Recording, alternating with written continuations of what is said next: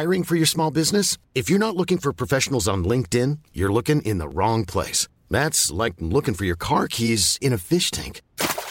LinkedIn helps you hire professionals you can't find anywhere else, even those who aren't actively searching for a new job but might be open to the perfect role. In a given month, over seventy percent of LinkedIn users don't even visit other leading job sites. So start looking in the right place. With LinkedIn, you can hire professionals like a professional. Post your free job on linkedin.com slash people today.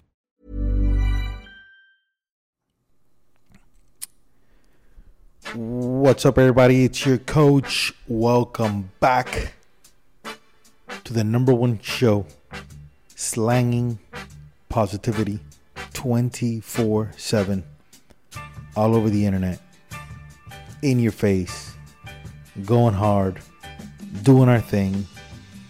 Episode seeing a hundo, a hundred, episode one hundred of the Coach H P show.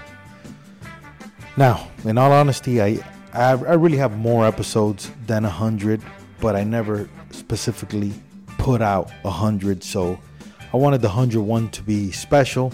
I had certain guests in mind, some lined up to do the one hundredth episode, but I said, you know what, let me do a little state of the union of what's going on with the show, what I feel, my experiences, my awesome weekend, my week, all these things. So that's it. That's what I want to make episode one hundred. But if you haven't yet, please subscribe to this podcast.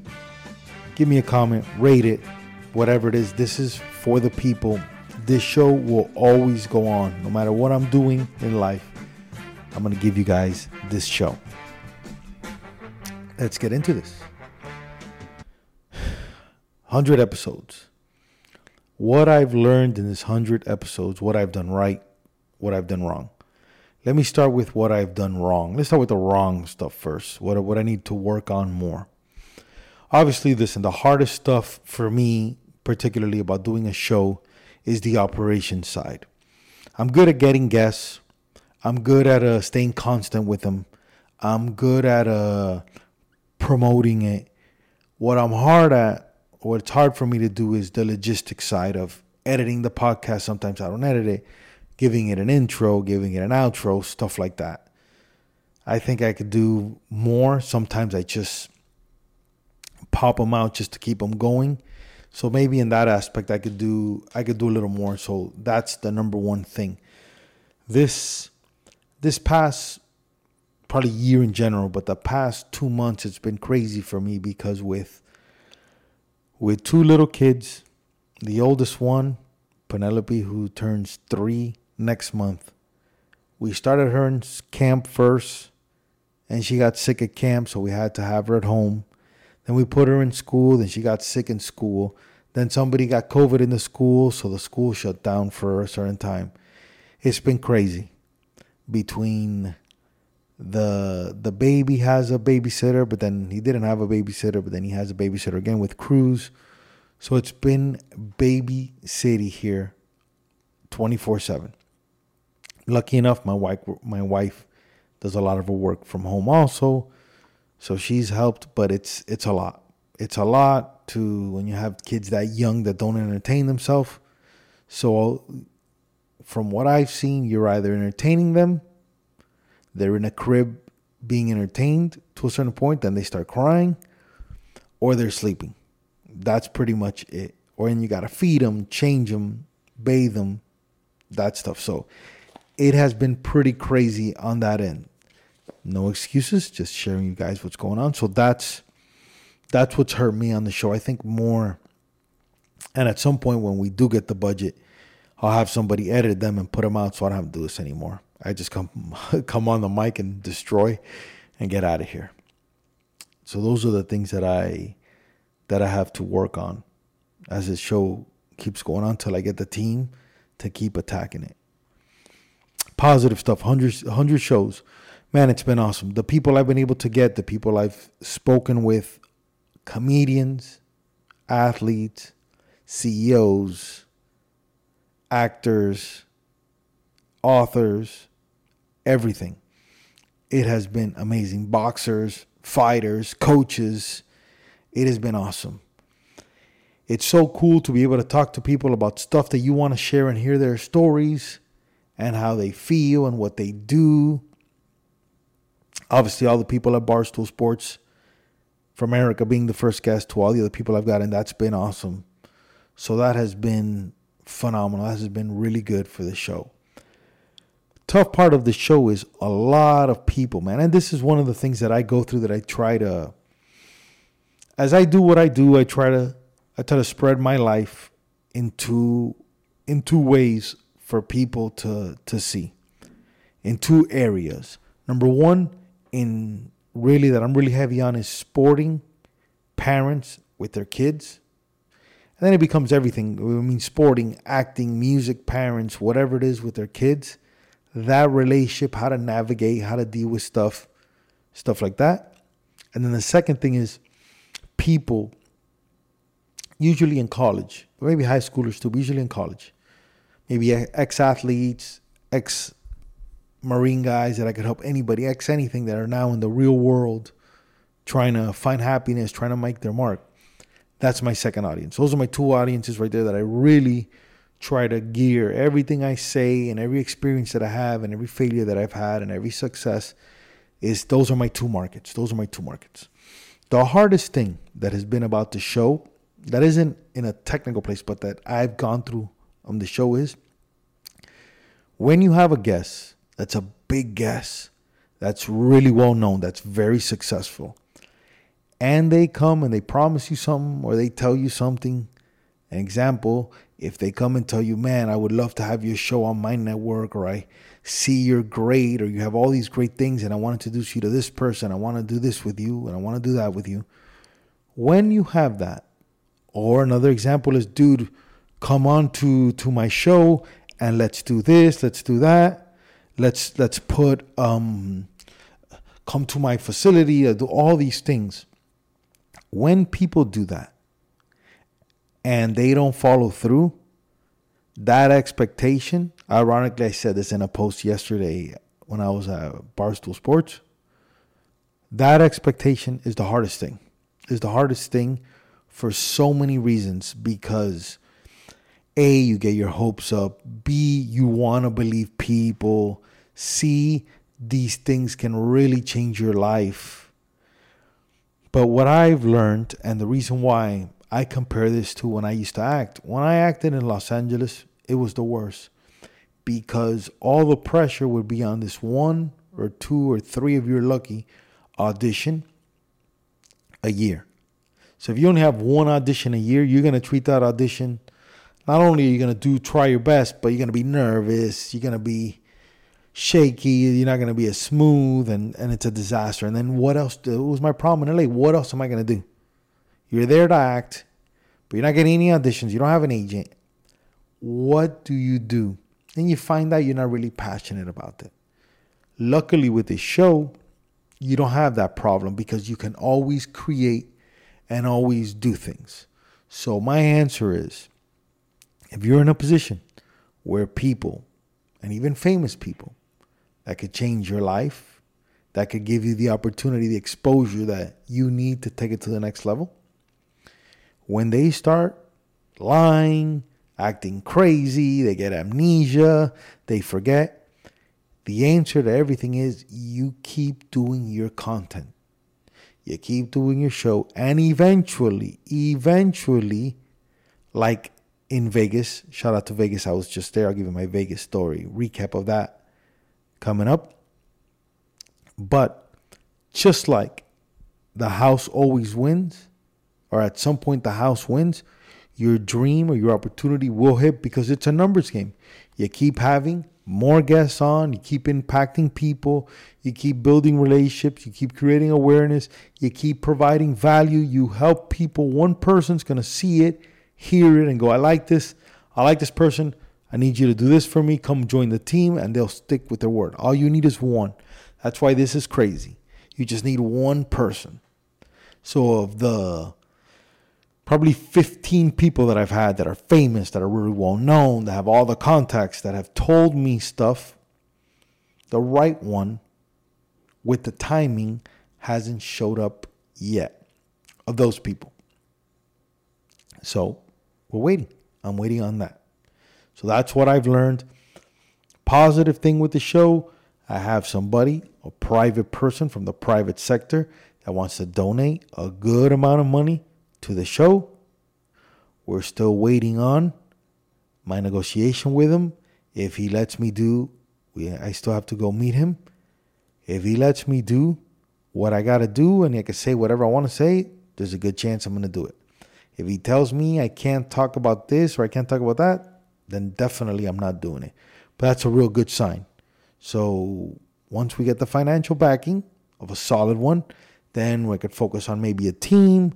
Then we'll focus on getting maybe a studio in a cool area where I could get guests. Because I haven't, I've yet to do, since I started this show in the pandemic, I do them out of the studio at my house. But I don't like having too many people in my house that I don't know. And then if they bring guests and I have two little kids and their their sleeping schedules and the focusing. So that'd be the other step, the studio where people can come to me. I can host them and we can destroy, have the four, three camera system with an editor sitting there where they really help out and they they make the show the show. So far, it's been a one-man show. I get the guests. I think of what I'm going to talk about. I do the show, and then I edit it after, and I post it after. So expectation, guys. Expectations for me has been really, really, really hard. So think about that. Manage your expectations with your show. That's episode one hundred, which was awesome. Let me talk this weekend. First, let me talk about Vegas. So for people that don't know, I lived in Vegas for four years. My Vegas experience was the best of all time living there. I moved there in two thousand eleven in December. I got the tattoo to prove it. I moved to Vegas with some money, probably the most money I've ever had at the time in my life. So I had ammo and I did it right. I was lucky enough. Shout out to my man, Steve Dunn. I moved there with a paid full G-Wagon that got me there, so I didn't have the car payment. I was able to to get a great spot at the Aria Hotel there at the Mandarin Oriental at the time, so I lived there. I spent zero money on furniture. I just had a T V with like a twenty dollars and a small T V, like a twenty-two inch flat screen, with a, a stand that I got at Walmart. Shout out to my very good friend, Whitney Hammond, who built it for me, because I don't know how to build. And then I put a mattress, I put it on the floor, and I just attacked. I attacked twenty-four seven. I didn't worry about anything else. I got... Shout out to my boy Dove out there in Sushia in Los Angeles. He donated me. He got me as a as a gift. He got me a suit. There was a guy that worked at the club, my man Kami. His uncle, I believe, or his dad, had a suit place there at the Boulevard Mall off the the strip. And I went there and I got two black suits with shoes tailored the hell out of them. They look like Tom Ford suits. I bought one Tom Ford black tie and I went to work and I attacked. I started off as a promoter at a club called Hyde in the Bellagio, and I worked my way up to becoming director of customer development for Hyde at the Bellagio. At the beginning, when I would go to stores and I would meet people, people would tell me, oh, don't worry about it. Once this thing goes, your life will change and the money, big money will come in. And boy, were they right. Vegas for me was the greatest part professionally of my life. It's the first time I got my parents' respect in anything I did. It's the first time I saw economic success. And it was just a great time in Vegas. They were just turning. Vegas was just turning into what it's it's become now. I got to go to all of the, while I was there, Mayweather fights. The most hyped one while I was there was uh, Mayweather Pacquiao. That was crazy. But I also went to Mayweather Canelo, Mayweather, and a, a bunch of them, which was awesome. I got to see that. I didn't do a lot of U F C because I wasn't into U F C yet. So I didn't do a lot of U F C. But those fights, for me, that experience, that everything was insane. And then I got to travel the world because we we would consult. We would help other nightclubs that would pay us to do that. So I got to go to Ibiza. I got to go to Greece. I got to go to Montenegro, Serbia, places like that in Europe, which was awesome. Got to go to Mexico, all of Chicago, New York, Miami, open places, all those things, amazing. So that was my Vegas experience, which crushed it. In fact, if it wasn't for Vegas, I never would have met my wife, who, yes, we we went to high school together, but the only reason I linked up with her was because she reached out to me to do her best friend's bachelorette party. If not, there'd be no wife, there'd be no kids. So Vegas was so special. With that said, when I came from my trip from San Diego, we spent two nights in Vegas at the Aria Hotel. Man, has Vegas changed. New rules with the COVID thing is a complete nightmare. I don't know why anybody would go to Vegas now. You really got to want a party to go to Vegas because, A, you have to have a mask on now. They just put it back on everywhere you go, except if you're in the pool or if you're eating or maybe at a bar. So even while you're playing, while you sit there gambling, which is, I don't care how much money you have, it's stressful enough as it is because you're there attacking, you have to wear the stupid mask. So that experience sucks. For us, me and my wife, I thought I was going to be able to play. That ruined it, so I didn't play at all, nothing. She's never played with me before. I've, she's never sat down with me and watched me gamble. Historically, I've been very good at the tables and at sports betting. I have a good little thing for that. I didn't want to ruin that first experience with me wearing a mask or having to wear a mask. And we can enjoy it. So I didn't do any of that. We were going to do a club when we got there, but we were just dead from the weekend before, from the days before, from San Diego and that whole event and all that stuff. So nothing going out. We pretty much, we got there, and it was all about Javier's, the amazing Mexican restaurant in Vegas, which is at the Aria. I'm not a big Mexican food guy, but they have a amazing skirt steak, and I just literally do the skirt steak. That's it. With no, they serve it there with rice and beans, but it's kind of like Mexican style, spicy, so I don't like that. So I get just a, the skirt steak, medium, and then chips, like tortilla chips and stuff, and I'm in heaven. My wife gets the chicken and enchiladas, and I think some form of fajitas she got the second night. And she's in heaven. She was awesome. And then I do the hit the flan for dessert. Hit the flan. I do have flan there for dessert. First night, we ate at the restaurant. Second night, we had it. Uh, I picked it up and took it to the room. So we ate it at the room. We were supposed to do carbone the second night. But to be honest with you, I didn't think the food was all that. And carbone the first time I went. And it's got a lot of hype here in Miami and stuff. It's always booked. But that didn't work. It, we just stayed in. So we had brunch one day at the Wynn, which was pretty cool. And then most of the time, the second day, the whole second day at the Aria, we had the pool, which was awesome. Sky Suites pool.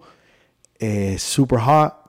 But then since there's no humidity, you, you're in the pool and it's a little bit cool. But if you're out of the pool, after a while, it gets real hot. But that part of Vegas is awesome. But everything else is just weird. Now you have to... Before, nothing was really guided, or they had guidelines. Now, obviously, I didn't have a car, so you don't have to pay, but you got to pay to park. You they count if you go in and out of places certain times. It's just, it's just, it's not the Vegas that I knew. So that was the Vegas experience there. Let's get into the Perfect Game, Rawlings Perfect Game. First of all, shout out to Rawlings for bringing me out there. What an event. What an experience. How fortunate, how lucky these kids are to be in this situation. How lucky am I to be able to see these kids in this situation? So Perfect Game has tournaments all year round. Perfect Game has what's called an All-American Game, which I think, it, I don't know if it was like forty kids. I think they said forty kids. forty kids from the East, forty kids from the West, top prospects in the country. They fly them out to San Diego. The big deal is the Home Run Derby and the game at Petco Park, East versus West. So day one, beautiful Marriott. Marriott was really nice where the event's at. So we went to the Marriott. First thing that that, that I found was awesome was there's a there was a players lounge. And picture this, this players lounge was set up right. Three flat screen T Vs with couches and stuff for the kids to sit. Each station, I think they were, I don't know, I think they were Playstations, man. I think they were running Playstations. All with M L B The Show twenty-two or whatever year's at. So the players had that option to play. Big screen T V playing previous Perfect Games or Perfect Game events of the year, which I saw. That was really cool. Then they had two ping pong tables set up and an air hockey table set up, which was awesome. And I think the biggest home run of that whole thing was a dude there who's a barber cutting hair and hooking them up right at the beginning when you walk into the left. That to me was the game changer, that players can get fresh cuts right there, the new style, new stuff. And by the way, if you don't know, the new style is a borderline mullet. It's the coolest thing. I'm telling you, if I had hair, I would a thousand percent rock it because it's really not a mullet like the top part kind of short with the sides and then the back part really long. It's a mullet now where it's like the top part stays long, but you really fade the side, like your side almost to like behind your ear and the back part. You do that low, not skin, but I think maybe like a one or a half on the side. And then everything else grows like that back long, top long, which I think is awesome. So definitely the boys, a lot of the boys are rocking it. That was the most popular haircut by far. And the best starting point to talk to kids. That was amazing. So that whole experience was going on. These players, when I tell you what they had waiting for them in the room, to me was amazing. Picture this. So you get to the you get to your hotel room, okay? Depending where you're you're staying and what team you are, you get either green or blue. I'm sorry, green. You're either red or blue, right? So an example, blue team. So if you're a blue team, right? Look at all things these kids received. Two Perfect Game shorts. Two jerseys with your name on it. Two pairs of batting gloves. One from Rawlings, and I think the other one was from something gear, something that's a protection thing. It's not Evil Shield, like some kind of gear stuff, whatever. So you receive that. Let me see what it is called. It, well, you received that. Two pairs of batting. One was all white and one was blue. You get the stirrup. You get you get a hat.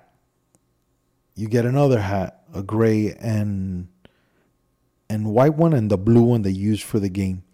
You get a practice shirt, fifteenth annual All-American shirt. That's like a commemorative thing. You get a polo. Perfect Game polo. You get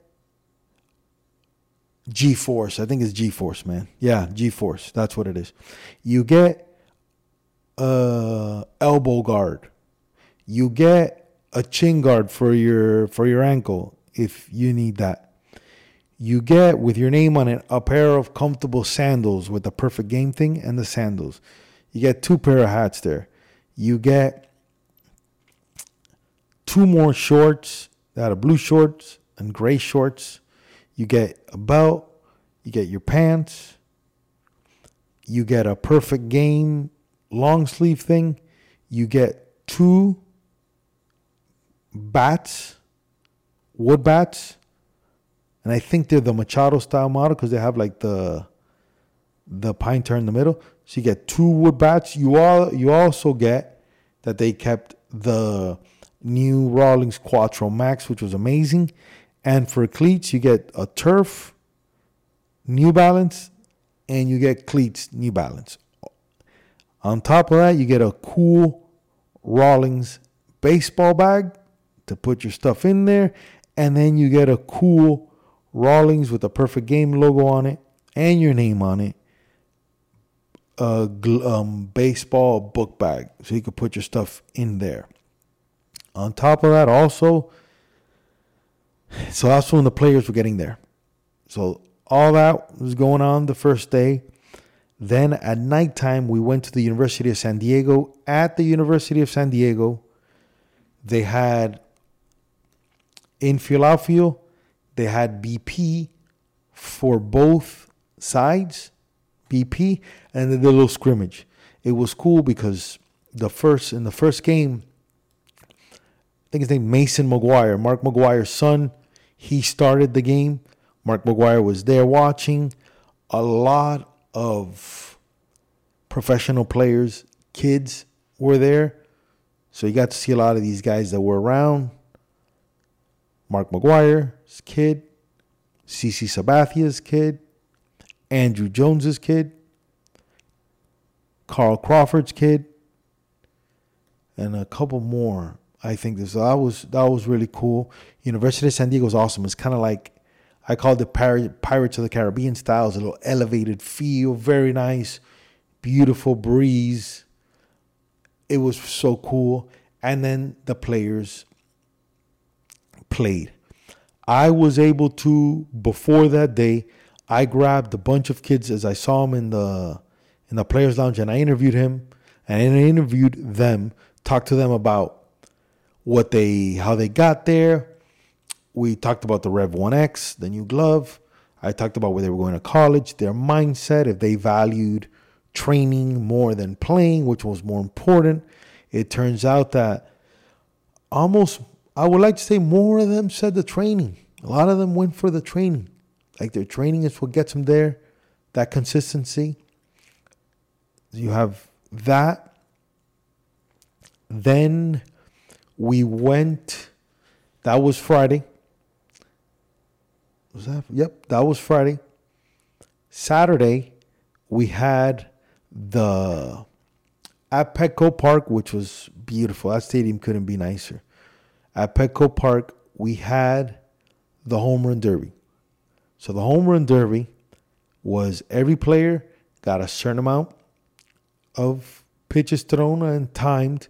And then if you went back to back, you got an extra time. And they had that all clocked in. And man, it was so fun to see kids who are still kids destroy the ball. They did their first thirty minutes. They had to use the wood. And then the next thirty minutes, they had to use the the Quattro Max. And then if they got the bonus or something like that, the last thirty minutes, thirty seconds, this is all the seconds. So thirty seconds, wood, thirty seconds, Quattro Max. And the last thirty seconds, they could pick whatever they want. They go back to wood, Quattro Max, whatever. I think majority of them obviously went with the, with the Quattro Max. Guys, bombs. I saw some dudes hit some shots that you're like, wow. Especially left field, top deck, where that Western Steel Company sign is at Petco Park. Just up there, play pepper with that thing. Couple kids put it on the roof of that. So some big kids, some six five, six six guys that just destroyed the baseball. That was amazing. That was real cool to see. And then after that, they played. Then they did the Home Run Derby. The kids had their, the kids had their, they had a dinner for them where they had awards of the different cool stuff for their awards. place by the water, which was real nice. And then Sunday was the game. So Sunday was the finale. Sandwiched in. The only thing was a little difficult was sandwiched in the Padres game against the Phillies. It was cool because I saw Bryce Harper there on the field. A couple of the Padres players were there on the field too. But it sucked because the players, I think, were a little bit rushed.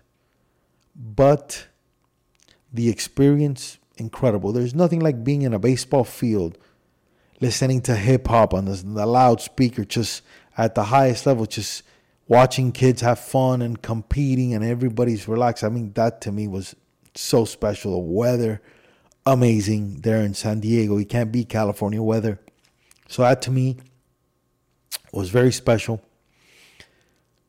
For Sunday, the finale. The finale was interesting. Four dudes. Two, I think it was two lefties. Yeah, two lefties. And two righties. I thought that the righties had the advantage only because it just felt that the right field was was closer. But in in all honesty, the the guys who the one who won it was a lefty.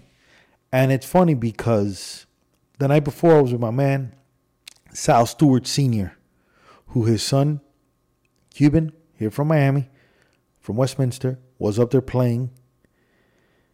He goes, listen, the best hitter here is that shortstop there, Termarr Johnson. Termarr. I think it's Termarr. Yeah. Termarr Johnson. I called him Johnson. Termarr Johnson. five nine lefty with these quads that are out of control. Quick, quick, quick hand speed. And this dude destroyed Petco Park. He played pepper with the second deck in right field, with the first deck in right field. And it's funny because right after the tournament on, I think it was Monday or Tuesday, the baseball, Baseball America named him the number one prospect in high school baseball. So he's number one. So that was super cool. He's undecided yet. He hasn't named the college. Said he had like thirty colleges reach out to him, as you can imagine, but I don't think that dude's going to play in college. With that said, let me transition to the part that this, this I think is the most important part for me, for parents, and for players that listen to this, but for parents. Okay. I, without knowing, I'm just interviewing people. I don't know who anybody is, but I got to interview who people think is the number one prospect. Next year's draft, probably the number one overall pick. A lot of people are saying is this kid, Elijah Green. He's at I M G in Orlando. My man, six three, I think runs a six flat sixty, is a beast. Looks like a linebacker in football. Destroys the ball. Complete athlete. Super nice kid, man. So you would think a guy that strong, big, has everything going on, be arrogant. Super nice. Just, just good dude to talk to. Spoke to other kids. I had my boy, Mule. Told me he threw ninety-nine miles per hour, sixteen years old, from New Jersey. In the game, ended up throwing one hundred for the first time. That was a big deal. He's a two-way player, also can hit. And he's a closer. Threw one hundred miles per hour at sixteen years old. I was talking to a friend, and he told me that he had spoken to Ryan Braun. And Ryan Braun, to, and he asked Ryan Braun, why, why are players so big now? Like big. And he said something interesting. He goes, because of concussions in football, you got a lot of football players, parents, and kids that usually would play football that are just sticking with baseball. And you could tell because a lot of these kids are big, man. They're just big. So I had conversations with probably the top ten prospects in the twenty twenty draft that are ranked. Kids that are going everywhere from Vanderbilt to Arkansas to Stanford to L S U to Miami. Top colleges in the country. And parents, when I tell you that when I ask these kids, what's the secret? And I have it on video so you don't see I'm lying. What's the secret for kids, for you guys that everybody wants to be where you're at, to make it? to be where you guys are at. Any advice you would tell your younger self? Pretty much all of them said, be who you are, have fun, and prepare. Be who you are, have fun, and prepare. You can't prepare if you're not having fun. Because if you're not having fun, you feel that you're forced to do something, and then you can't prepare extra because you're being forced. So across the board, every single kid told me that this was fun. And then when I asked them, I go, hey, did you have, does your parent push you? Are they like annoying with this baseball thing, whatever? None of them said the parents pushed you. So one dude, I think, said his parents were on him, but everybody else says the parents just support him and show up. And I, I relate that to me personally, because every time I went to a showcase or I did something, me and my career, it was just an immense amount of pressure, because the pressure my family, my dad had on me, it just wasn't fun. And all these guys have their own swag. They got the cool haircuts. And I would have paid on my life if, God forbid, I did a cool mullet. I did a cool ass mullet and I got destroyed that weekend. And I didn't do any, and I didn't do anything. I didn't hit the ball, whatever. I would have just gotten grilled all the way home. And it was because I want, I'm worrying about being, look how stupid this is. It was because I, I wasn't successful because I was worried about having a mullet and the way I looked versus focusing on hitting a baseball. How stupid is that? That's what I dealt with. And sadly enough, that's what eighty percent of kids now deal with, which is parents who have no idea in their head, telling them what to do, ruining the relationship with the kids and the coach, stuff like that. One of the highlights was I got to sit down with Sal Stewart Senior And I told him, I go, buddy, let me tell you something. Your ear must ring at least twice a day, because I mentioned him in an example with his son's career all the time. I go, I've seen you, and then I tell people, but I've seen you, Sal Senior, in a cage with your son, not say one word, not one word about a swing, an elbow, a pivot, a pulling a ball, not pulling a ball, during a whole workout, probably like for forty minutes, and the dad not say a word. And he goes to me, Hector, when my son turned twelve years old, I said, that's it. I'm done coaching him. I'm going to turn him over to the best coaches that I can find him in the best situation. I'm going to hire him, if he can, the best instructors, the best trainers, and I'm going to become a ball boy. And I'm this kid's ball boy.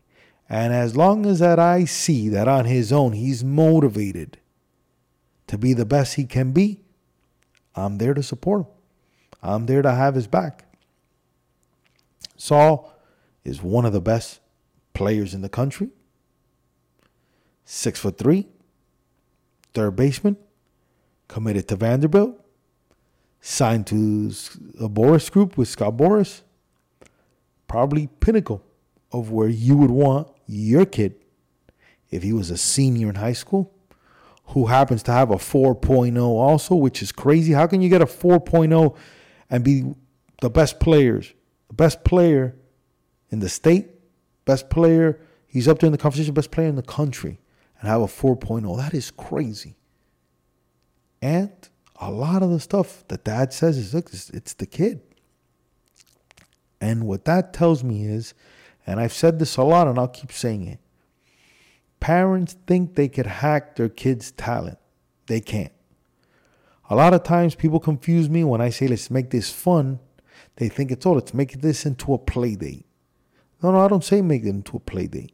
But what I say is, if your kid's having fun doing something, then they're going to want to get better at it. And then that's where the discipline to go through the adversity, the being uncomfortable, the slumps, whatever it is, they go through that. But if you make the sport a nightmare, like they did for me, you're going to spend your last years wishing, wishing that baseball was over. And luckily for me, I don't regret a single thing. I hate that I got abused through the sport. I hate that I got beat up because of the sport. I hate the time that I went through it. But look, it made me the person I am today, and I get to share this message with you guys on this show. And the message is, Sal told me after, after the age of twelve, this kid was going to have to, on his own, show me every single day that he's willing to do something for his baseball. Whether it's go to the backyard and do dry swings, work on his catching, throw. He asked me to go hit. He asked me to hit him ground balls. He has to initiate. He has to start the process of us training. It wasn't me anymore. I'm not going to be on top of this kid to train, to get better, to work. That's on his own. That to me is so important, because the amount of parents that I see, that I speak to, that do the reverse, they pressure the kid, they force the kid to do stuff, they insult the kid, they abuse the kid, they hit the kid, all these negative things, and their kid doesn't respond. And guess what happens? Because they come and tell me ten years after, fifteen years after, twenty years after, they live with regret because of that moment. And trust me, guys, us kids, we never forget. We never forget who treated us good, and we really never forget who treated us bad. And the bad thing for me is that these are parents that are really good people. But for some reason, that baseball field has something that it turns Doctor Jekyll into Mister Hyde. And it makes people go crazy. It makes parents who are regular civilians try to become general managers in recruiting players and their kid's friend to go to another team so that their kid can win. Winners do not do that. Again, winners do not do that. I spoke to the best players in the country. There wasn't one kid that told me, no, my dad decided to become a general manager for my eleven U team, and we orchestrated and we recruited the best players. No, they just play. And the beauty of just playing is people see your talent, and then from there, they either grab you to put you on a team or they grab you to do different stuff. So moral of the story, guys, just play. You don't have to play in a million tournaments. You don't have to do Cooperstown. You don't have to fundraise for your kids.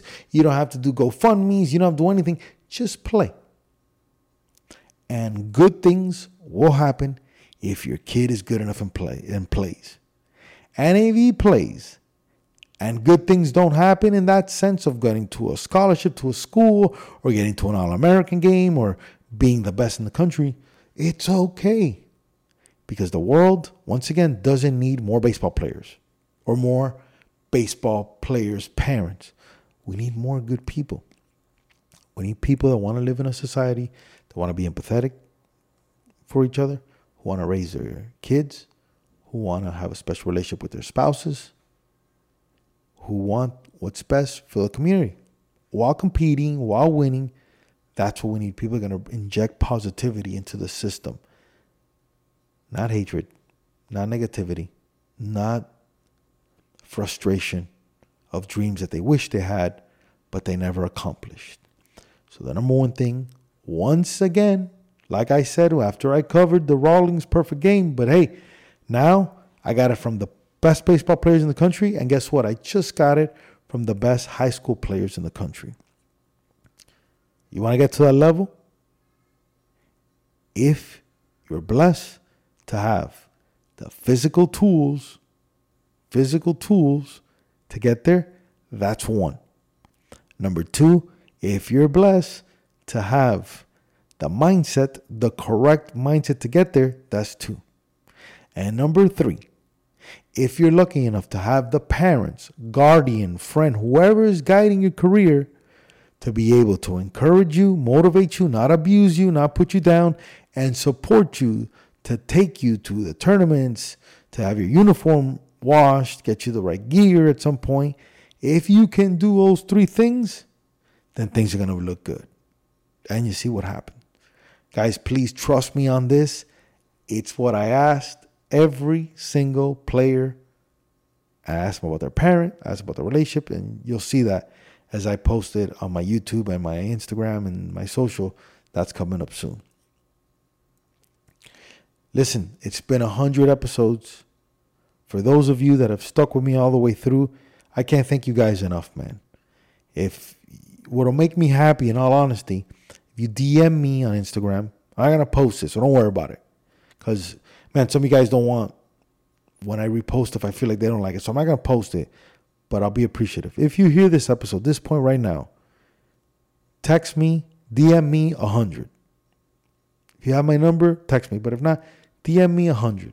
Because now you've reached the last part of the show, and I've known you listen to my whole thing. And I am so grateful. I'm so grateful for your help. I've done this all on my own with the man upstairs, and I continue to do one hundred more. It's your coach. I love all you guys. At Coach H P on all social handles. Thank you so much for subscribing to the podcast.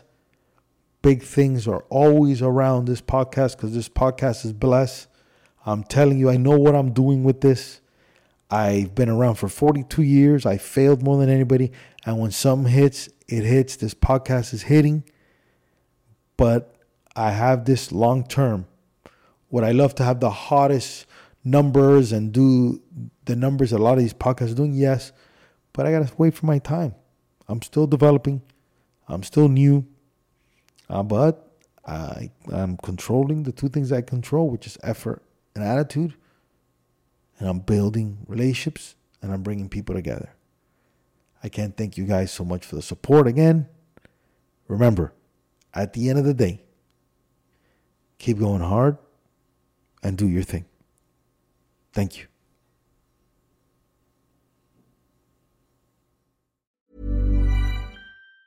Mom deserves the best, and there's no better place to shop for Mother's Day than Whole Foods Market. They're your destination for unbeatable savings. From premium gifts to show-stopping flowers and irresistible desserts, start by saving thirty-three percent with Prime on all body care and candles. Then get a fifteen-stem bunch of tulips for just nine ninety-nine each with Prime. Round out Mom's menu with festive rosé, irresistible berry chantilly cake, and more special treats. Come celebrate Mother's Day at Whole Foods Market.